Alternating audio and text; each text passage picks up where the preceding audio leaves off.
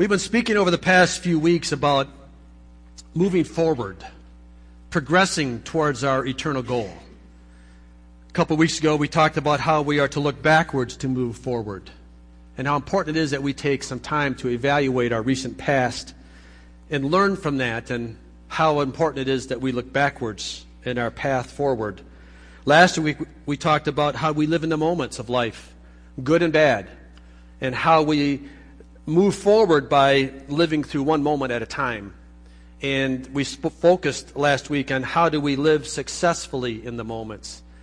The word successfully was an important word because as we define the moment successfully, we learned that success doesn't always mean personal happiness and comfort. Success in the moments isn't just being happy in the moment, even though I have no problem with being happy in the moment. I prefer to be happy in the moment. I prefer that over being unhappy in the moment. How many others here would prefer to be happy in the moment? Yeah. But if we make our definition of successful moments and happiness, we are putting ourselves up for deception, and we are allowing ourselves to be an easy target of the enemy. So when we define life's moments as being successful, we have to do what Paul did. Paul's moments were not always happy moments, were they? We talked about how he suffered and how he was persecuted more than any other. But yet, he was a godly man more than any other. We asked last week the question, do life's moments define our future, or does our future define life's moments? Remember that question?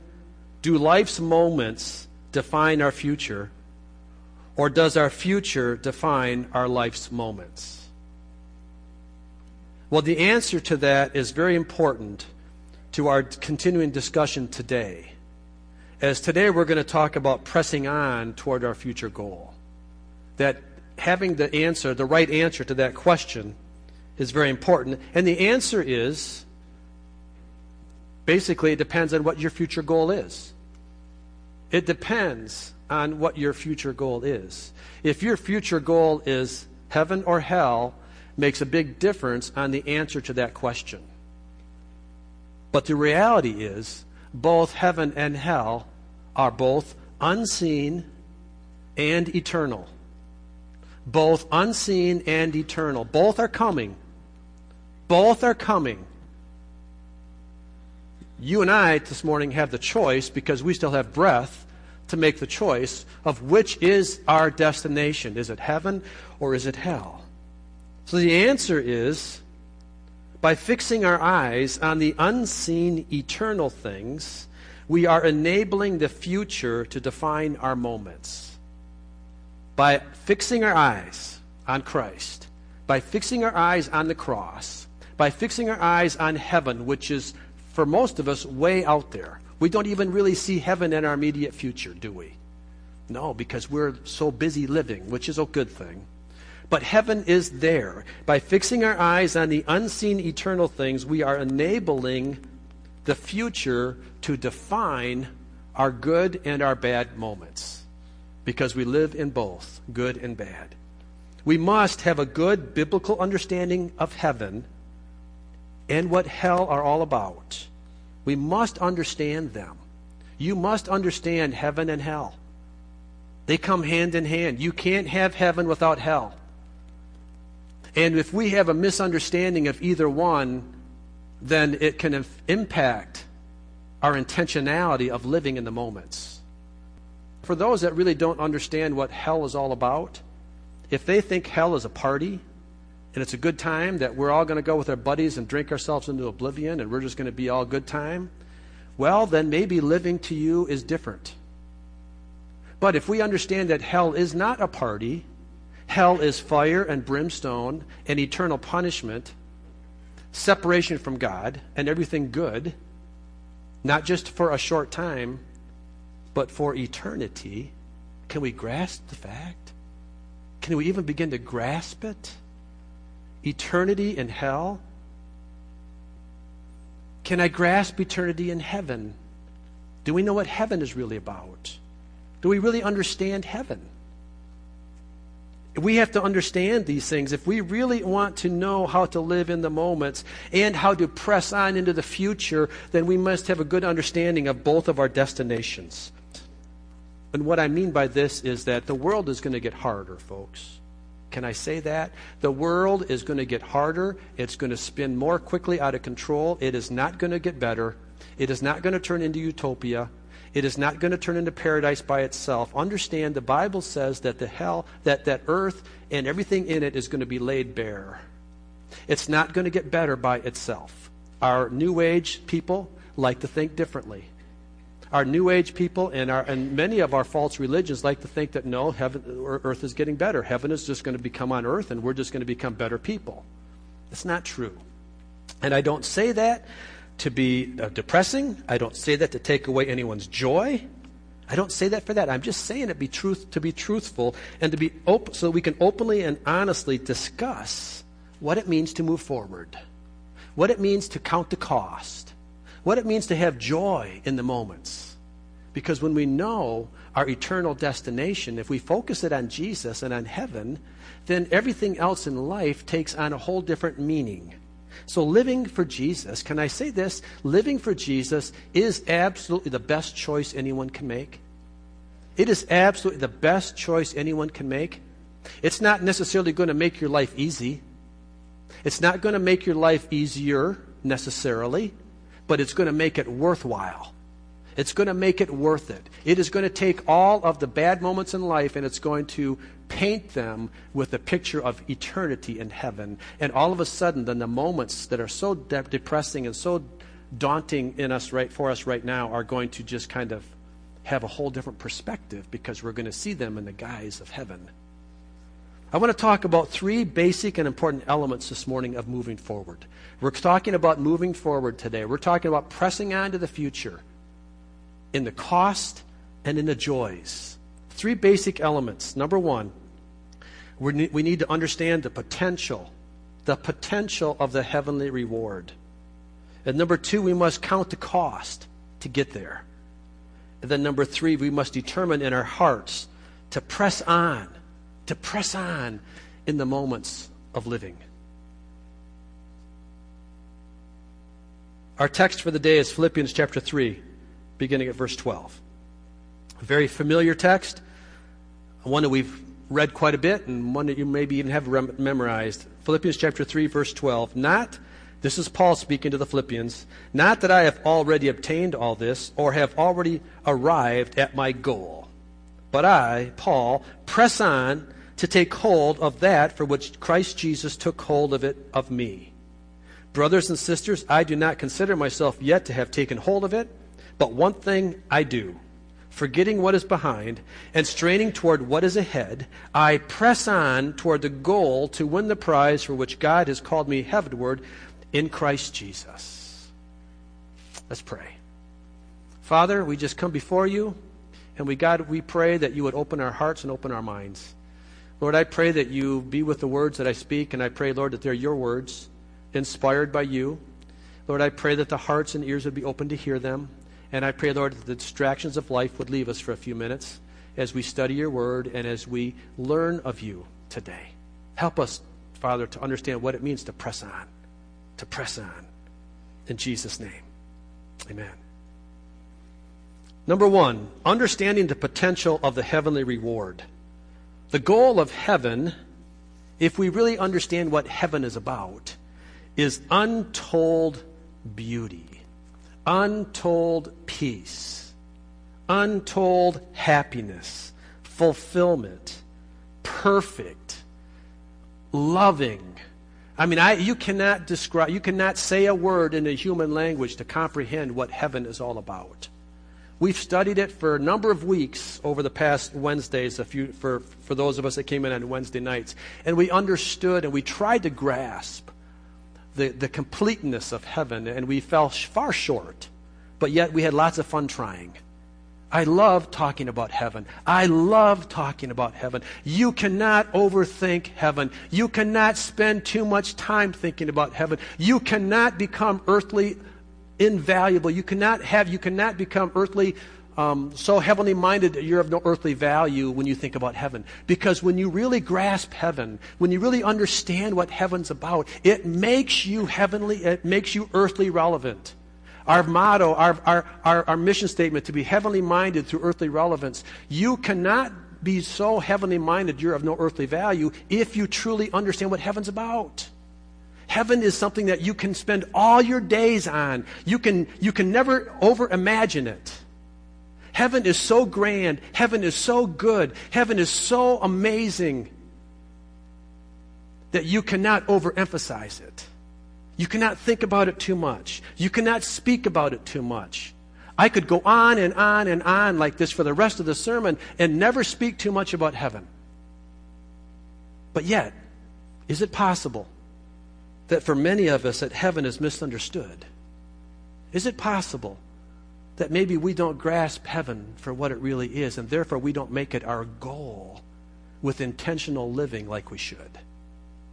Can we marginalize heaven? Can we say heaven is going to be boring?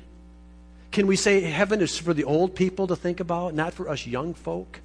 And I'm a young folk here, and so are you if you think that way. Can we miss the point? Let me ask you some questions. Is heaven really a goal for you today? Is heaven something worth living for? Is heaven something worth dying for? Is it so important to you that it preoccupies your mind and your thoughts and your actions? Or is it something that will come into more importance the closer you get to death? Like Grammy. Yeah. Janine's mom, grandma passed away a couple a week and a half ago, ninety-three years old, bound and determined to get to heaven, wasn't she, Janine? Couldn't wait. Couldn't wait to get to heaven. Listen, I'm fifty-six years old. I can't wait to get to heaven. I can't wait. It doesn't make any difference how old you are. You should have an anticipation and say, I can't wait to get into heaven. I can't wait. Or is heaven just a better choice than hell because you don't want to go there? You see, when we get a grasp of the passion that Christ has for us to be in heaven, it helps us to be able to press on toward the future. It helps us to be able to, to press on in the hard times of life, the doldrums of the day, or the travesty of an unsuspecting death or a job loss. Heaven, heaven, it has to be such an important element of your life. It has to be so much of a firm resolution for you and a desire for you to learn more about heaven, for you to grasp it and to, to groan for heaven. It has to be that much a part of your life. It has to be so important for you to make heaven your end destination if you're truly going to be able to press on in your Christian walk. Without having heaven as an end destination, then one truly cannot live in the daily moments of life with the purpose that we must have. You will flounder. You will, you will be up and down. You will be a topsy-turvy. Life will knock you all over the place if you cannot grasp eternally what heaven's about and that that is your end goal. We will spend eternity one of two places. The reality is, eternity is coming. The reality is, eternity is coming, whether we feel like it or not, whether we agree with it or not.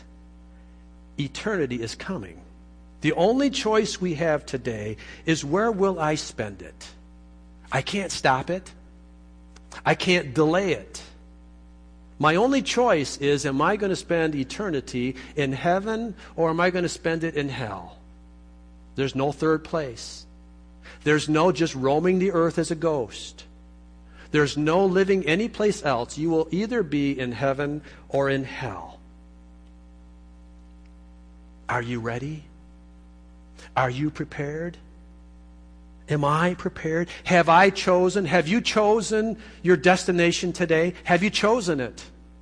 Do you know where you're going to spend your eternity today?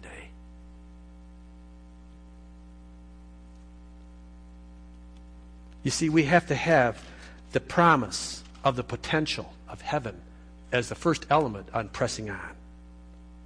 The second thing we need to do is we need to count the cost. We need to count the cost to get there. Jesus said that, actually. Jesus used the terminology, count the cost. You see, the gift of salvation is free. It's absolutely free. I can't earn it. I can't do anything to gain salvation other than fact except a free gift. It's a free gift. But even though the gift of eternal life, the gift of salvation, the gift of heaven is a free gift, it comes with a great cost. It comes with a great cost. Isn't that interesting to think that something free comes with a great cost? Confusing, maybe. Jesus wasn't afraid to tell people that the gift of eternal life comes with a cost, with a great cost. And if a person isn't willing to examine the cost and determine in his heart that this gift of eternal life is worth the cost, then he really can't accept the free gift. If you don't understand the cost, you can't accept the gift. Luke chapter fourteen, verse twenty-five. Large crowds were traveling with Jesus, and turning to them, he said, "If anyone comes to me and does not hate father and mother, wife and children, brothers and sisters, yes, even their own life, such a person cannot be my disciple. And whoever does not carry their cross and follow me cannot be my disciple. Suppose one of you wants to build a tower." Now listen, we're going to talk about some things here in this next few passages that it may seem a little confusing, because maybe you don't know what it's like to build a tower. And maybe you don't know what it's like to go in, in, into battle against a big, a big army. All right? But let's read this. Let's not be confused by this. Let's read it and let's come back and understand what Jesus is talking about, okay? All right, let's just read the word. "Suppose one of you wants to build a tower. Won't you first sit down and estimate the cost to see if you have enough money to complete it? For if you lay the foundation and are not able to finish it, everyone who sees it will ridic- ridicule you, saying, 'This person began to build and wasn't able to finish.' Or suppose a king is about to go to war against another king. Won't he first sit down and consider whether he is able with ten thousand men to oppose the one coming against him with twenty thousand? If he is not able, he will send a delegation while the other is still a long way off and will ask for terms of peace. In the same way, those of you who do not give up everything you have cannot be my disciples." The cost is amazing. The cost is everything, yet it's a free gift. Because I can't earn it. I can't, I don't deserve it. I just accept it. And then when I accept it, then I have to give up my life as the cost. See, Jesus never intended this passage to be a stumbling block to people. He didn't mean this to be a stumbling block to the sinner and a reason why they shouldn't accept his sacrifice. Rather, what he was doing is that he was laying a proper foundation, a proper expectation of the life ahead, so that there would be less confusion when the hard times of life come.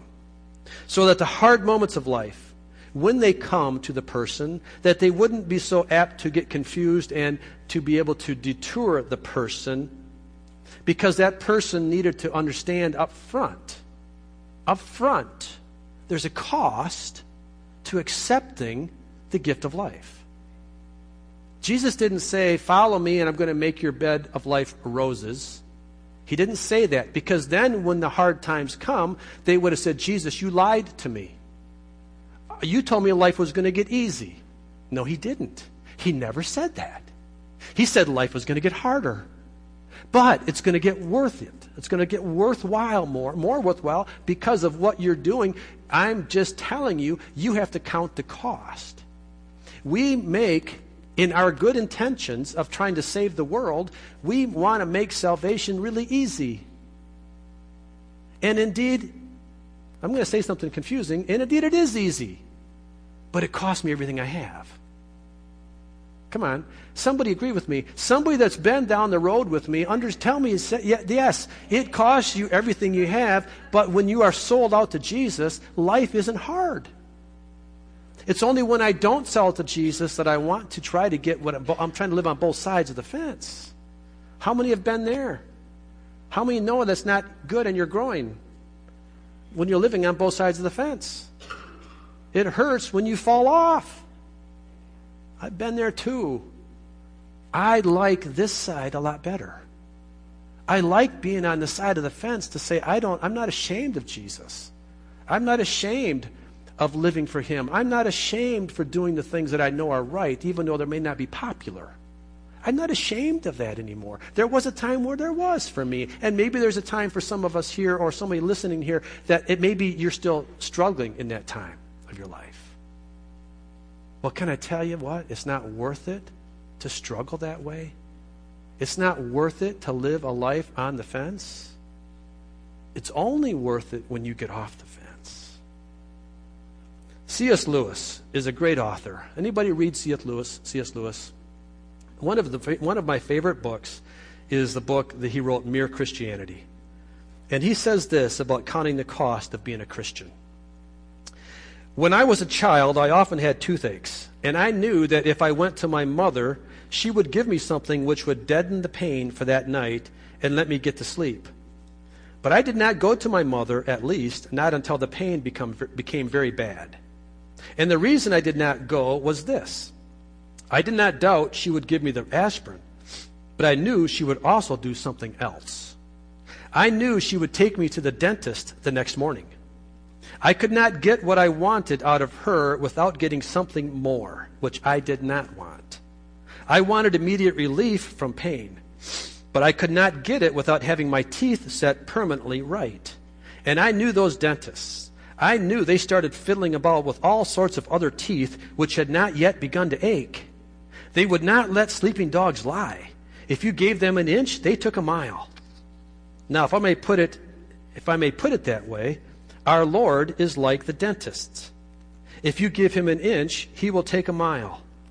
Dozens of people go to Him to be cured of some peculiar sin, particular sin, which they are ashamed of, or which is obviously spoiling daily life. Well, He will cure it all right, but He will not stop there. That may be all you asked, but if once you call Him in, He will give you the full treatment. That is why He warned people to count the cost before becoming Christians. Make no mistake, He says, if you let me, I will make you perfect. The moment you put yourself in my hands, that is what you're in for. Nothing less or other than that.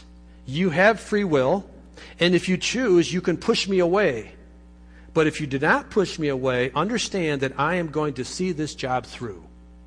Whenever, whatever suffering it may cost you in your earthly life, whatever inconceivable purification it may cost you, whatever it costs me, I will never rest, nor let you rest until you are literally perfect. Until my Father can say without reservation that he is, he is well pleased with you, as He said He was well pleased with me. This I can do, and this I will do. But I will not do anything less. Wow, what a great understanding of what it means to count the cost. Because when you say yes to Jesus, He's not saying yes halfway. He's saying, guys, you're in, I'm in for it all. I want all of you now. I'm not in just to relieve the toothache for the night. No, I want to get to the core problems of your problems. I want to get to the sin problems. I want to get to the sin of your life, and I want to make you perfect. And it's going to take some work. And you're going to suffer because it's going to hurt, as I get in your life and I get in and make the changes in your life that need to be changed. Are you willing? Is that what you want? Are you willing to give me that ability to do that? Because if you're not, then I can't be your, I cannot be your Lord. We want our Savior, but we don't want the Lord part. We, we want to be saved, but we don't want Him to be the Lord of our life. We just want our toothache to be dulled. But we really don't want Him to be the Lord of our life. When He becomes the Lord of my life, you know what? He changes me. He changes me from the inside out, and it hurts. It's not always fun. It's painful. But when He becomes the Lord, He owns me. I'm not my own anymore. I'm a new man. I'm a new creation. Only because He changed me. Because I allow Him to. There's a cost. There's a cost. And if we don't understand that, then we won't really be able to understand the gift. There's a cost to living for Jesus. And if I don't understand that, then there's going to be many other things in life that I'm not going to understand.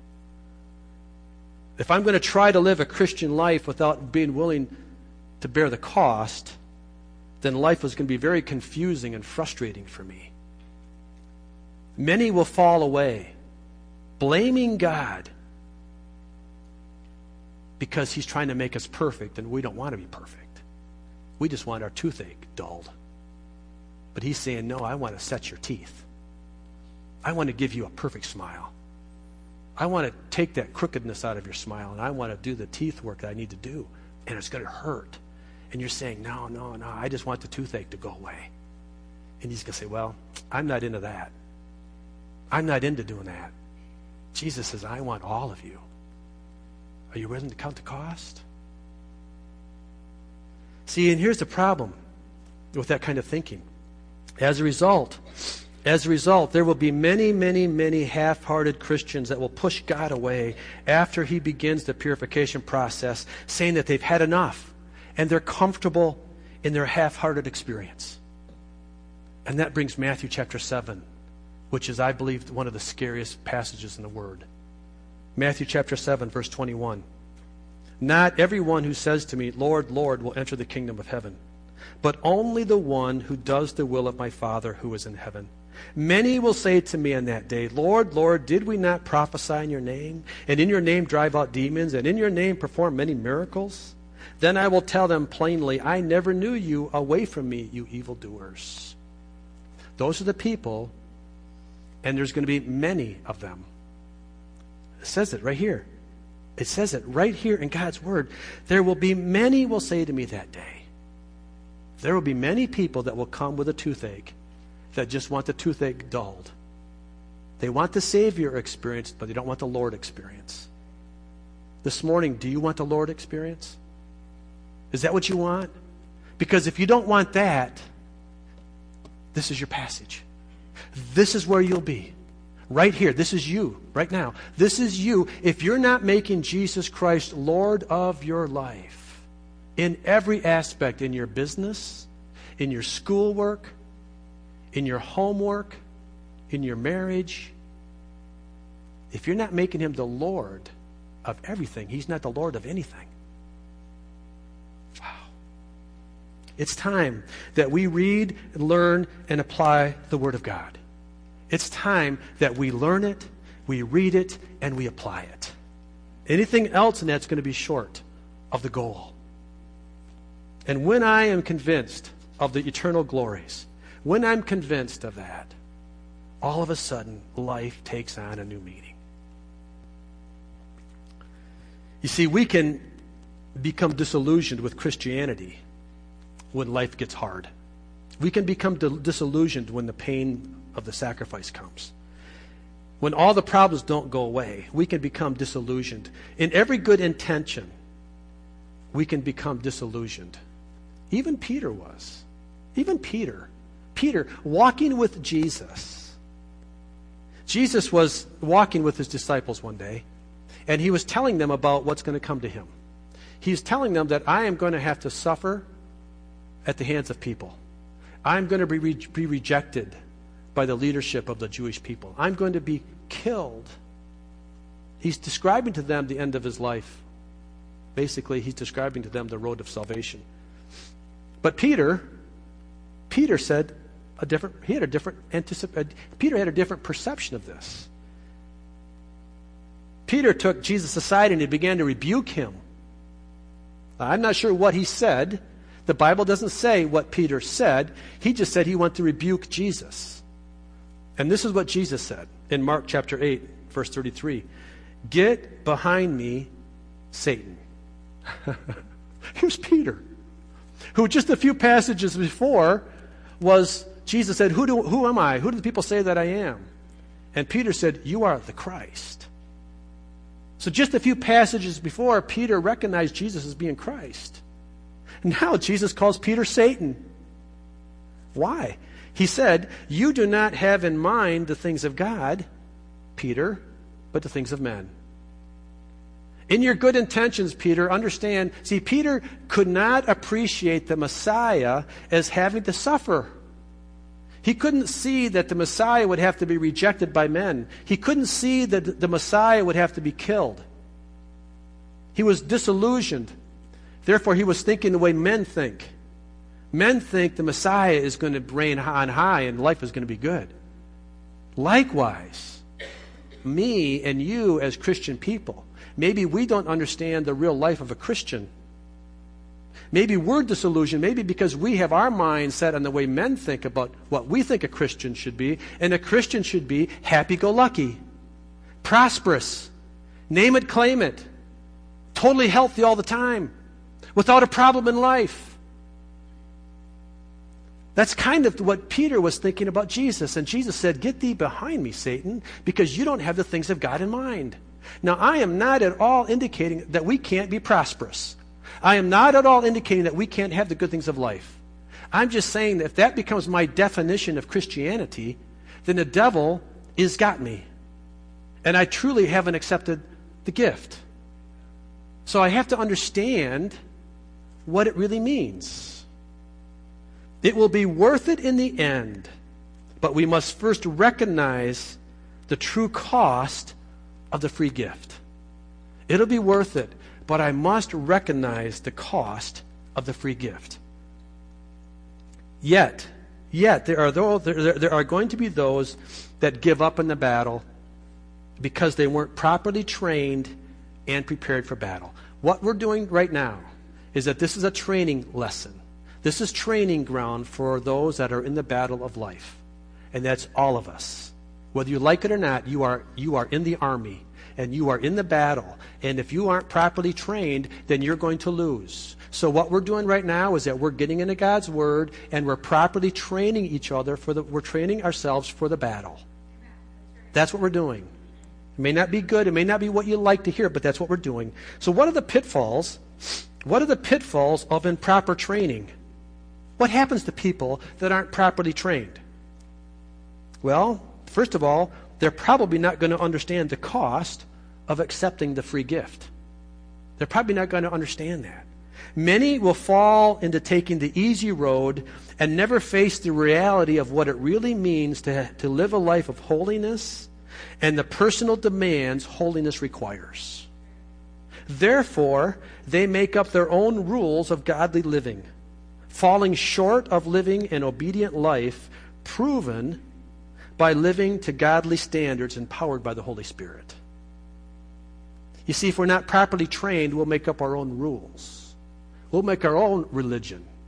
We'll make it sound the way we want to make it sound because it's easy to live in in the moment. We'll deaden the pain of the toothache.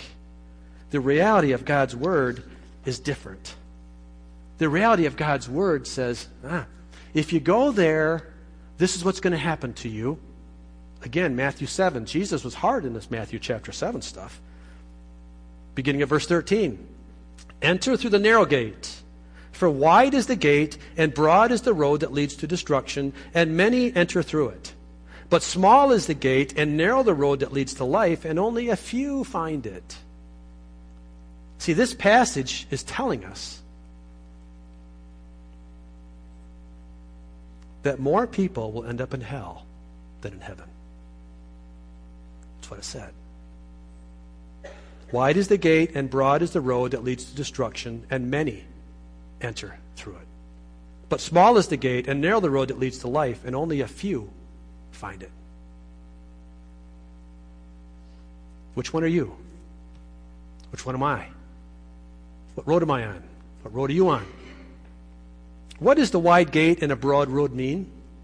Well, the wide gate and the broad road is symbolic for easy teaching that many people want to hear today.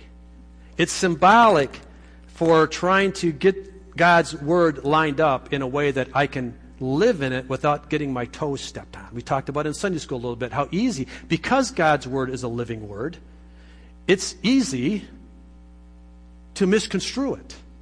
It's easy to take it out of context. It's easy to take a passage to prove the thing that I want God to prove in my life without looking at the context of God's word and really knowing what it means. This is the itching ears syndrome that we're warned about by Paul in Second Timothy. Chapter four, for, and verse three, for the time will come when people will not put up a sound doctrine.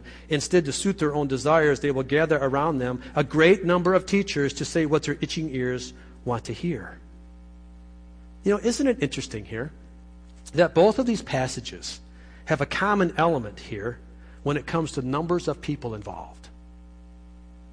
Both passages talk about many people and many teachers. It's almost like if enough people are doing it, it'll be right. The majority wins. If everybody's doing it, how can it be wrong?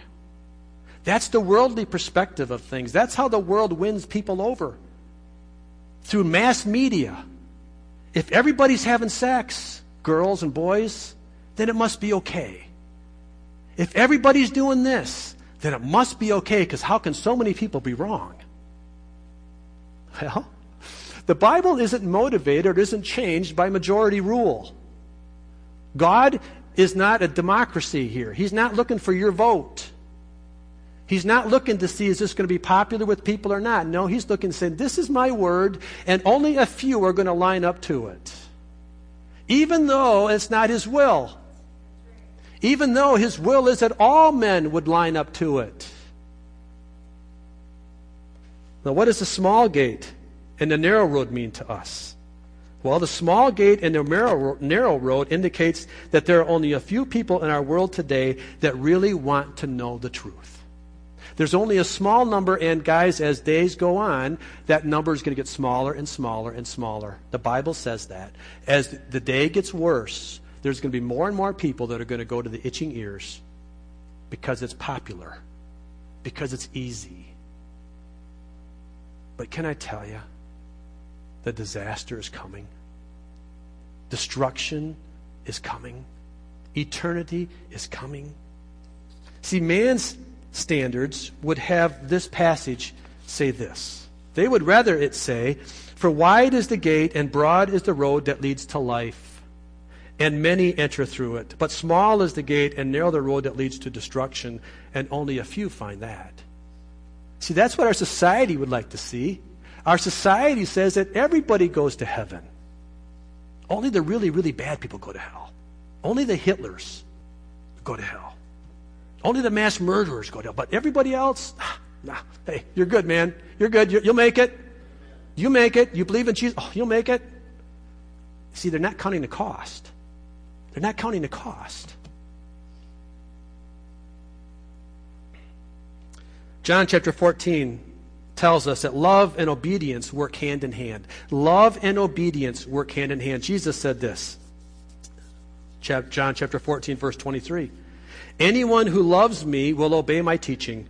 My Father will love them, and we will come to them and make our home with them. Anyone who does not love me will not obey my teaching. These words you hear are not my own. They belong to the Father who sent me. It's very simple. Jesus is so simple, comes right to the right, right to the root. If you love me, you'll obey me. And if you don't love me, you won't obey me. Your choice. My choice. Basically, the Holy Spirit will take residence in the life that obeys Jesus. The Holy Spirit takes residence in the life of the person that is obedient. And if you're not obedient, the Holy Spirit isn't in your life. If you're not obedient, if you've got something you're holding on to, if you've got a pet little sin, you've got a pet little device over here, if you're not obedient, you're not loving God. If you're not obedient, the Holy Spirit does not live in your life, no matter what you want. No matter how bad you want him to be there, he cannot coexist with disobedience. The love of God does not override that. Disobedience and obedience are two separate things. I'm either going to obey or I'm going to disobey. And the Holy Spirit lives in the lives of those that obey. They are the ones that are the child of God. Anyone else is an enemy of God. That's what the Bible says. But if I obey him, if I love him, he re- takes residence in my life. He lives in me, and the Holy Spirit lives in me. So, number three, how do we press on? Determining in my heart to press on toward the eternal home of heaven in the moments of life. How do we do this? How do we press on towards the goal of eternal living in the moments of everyday living that can be hard, boring, mundane, or awesome? Sometimes awesome is harder to live for Jesus in the hard times. Think about it. Sometimes when life is so good, so good, I'm so blessed that I have a harder time depending on Jesus for my sustenance. Sometimes I need the hard times to come into my life because then it makes me know I have to depend on Christ. We have to go back to our text. Paul tells us how to do this. Not that I've already obtained all this or I've already arrived at it, my goal, but I press on to take hold of that for which Christ Jesus took hold of me. Understand, Christ took hold of you first. He, he, he offered himself to you first. He's the one that saved you in the first place. I didn't save myself. He saved me. Therefore, my fight is in his hands if I allow him to fight for me. I'm not doing it on my own. I'm not living it on my own. I'm doing it because he chose me. And he chose you. Like he chose Paul on the road to Damascus. He went down and he apprehended Paul, and he, he physically apprehended Paul. That's what Paul's talking about here, that Christ Jesus took hold of him physically, took hold of Paul. Well, you know what? He's done the same thing for you and I. Maybe not on the road of Damascus, but in your crisis point that you had to come to to accept Jesus Christ when you did, there was a crisis point that had to happen for you to accept Christ. At that moment of that crisis point, he accepted you, he reached out, he took you, and he's holding you in his hand. And he has you firmly grasped in his hand, if you will so allow it. And then he goes on, how do we press on? Brothers and sisters, I do not consider myself yet to have taken hold of it. In other words, I have not already obtained it. I am not at the end all. Paul is saying, I have still more to learn. I have more to glean. I have more to grow into this Christian life. I have not obtained it all. And if Paul is saying that, then how much more do I need to say that? Paul wrote the Bible through the inspiration of the Holy Spirit. And if Paul says there's more to, le- to learn, then I must understand that there must be more to learn as well. I must re- remain a teachable person. Matthew Henry says in a commentary, the best men in the world will readily own their imperfection in the present state. We have not yet attained, are not already perfect. There is still much wanting in all our duties and graces and comforts. If Paul had not attained to perfection, much less have we. Those who think they have grace enough give proof that they have little enough, or rather, that they have none at all. Because wherever there is true grace, there is a desire for more grace and the pressing towards the perfection of grace. See, it's necessary for us to constantly remain in a teachable state. It's necessary for us to remain in a hungry state. We talked about that earlier today. Are you hungry? Are you thirsty for more of God? Number three, hunger and a longing for more of God is an evidence that there is a growing relationship with God. Because Paul said, and straining toward what is ahead, I press on toward the goal to win the prize. See, for a person to claim the, that they have a relationship with God, for a person to claim it and to prove it, there must be a hunger for God. Now, this person may have some spurts here and there, and they may have some forward progress a little bit at a time, but they can lose it. They can lose it if you don't use it. Your life, if that's the kind of life you're in, if you grow by spurts and then fall back on your laurels, grow by spurts, then fall back on your history, fall, grow a little bit here but lose a bit, a little bit there, your life will be marked as a roller coaster. You will be up and you'll be down, up and down, and your life will be very unsettling for you and for everyone around you. A good indicator for you and I this morning to know, to know if you are clearly pressing on. Are you truly pressing on to the future? Your indicator is, are you hungry? Are you hungry for God? Are you hungry for praise and worship in your life? Are you hungry for good Bible teaching? Are you hungry? Does that become a priority in your life? Getting into a good Bible study, is that a priority? I can't wait for Wednesday nights. I can't wait for Sunday school. I can't wait for church on Sunday mornings. I can't wait when I have my Bible study personally. I can't wait. That's an indicator if you're pressing in. But if you're not indicating, if your indicators don't say something, then you're probably not doing something. Rick, as a pilot, you know how important it is to trust the instruments. You go up in a bad weather, you go up in the clouds, and if your instruments are saying you're climbing, but your butt feels you're, you're, you're diving, what are you going to believe, Rick? Yeah. And if you don't believe your instruments, you're on the road to destruction. J F K Junior Guys, the instruments of God's Word are clear to us. Are you listening? Are you watching the indicators of your life? If you're not hungry, can I say that you're not progressing? If you're not spiritually thirsty, can I challenge you in your life this morning as the loving man that wants nothing more for you than this, to be in the gates of heaven alongside of me? To say, time to do some evaluation. Jackie, would you come? And we'll begin to conclude this. But how do we press on? How do we press on? We press on by determining in our heart to allow the power of the Holy Spirit within us to help us. I can't do this alone, and neither can you.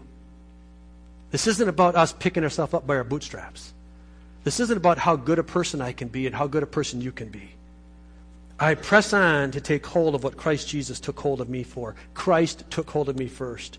And recognizing that Jesus Christ has taken hold of me, it's His desire. Listen to me. So important. It's His desire that I live for Him more than my desire. Do you know that? He loves you so much, it's His desire to press on.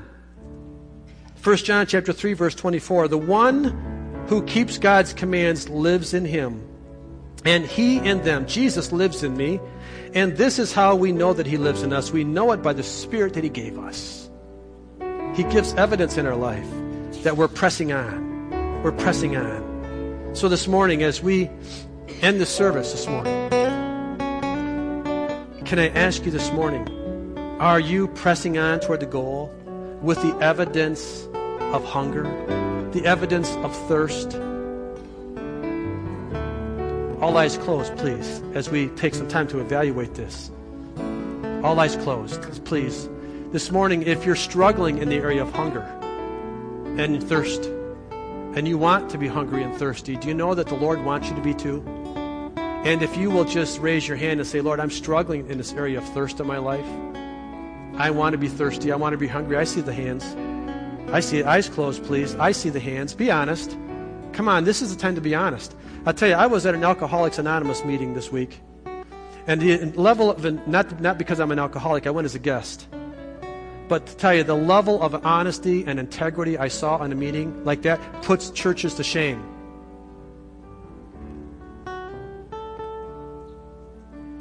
It puts churches to shame. Because you know what? I'll be very honest here. I would, when I look at my life, I don't know that I'm hungry enough. If I'm truly hungry, then I am going to come to the table every time I have opportunity to. I'm never going to leave the table if I'm hungry. Church like this, guys, is so unique because no place else in the world do you have opportunities to be like this. And if we're not falling at the table, if we're not saying, God, make me hungrier, then I got to wonder, am I truly progressing? So can I ask the question one more time? And I'm not looking for a show of hands just because it makes me feel good about this message. But I want you to know, are you truly hungry for Jesus? The more I seek you, the more I find you. The more I find you, the more I love you. I want to sit at your feet, drink from the cup in your hand, lay back against you and breathe.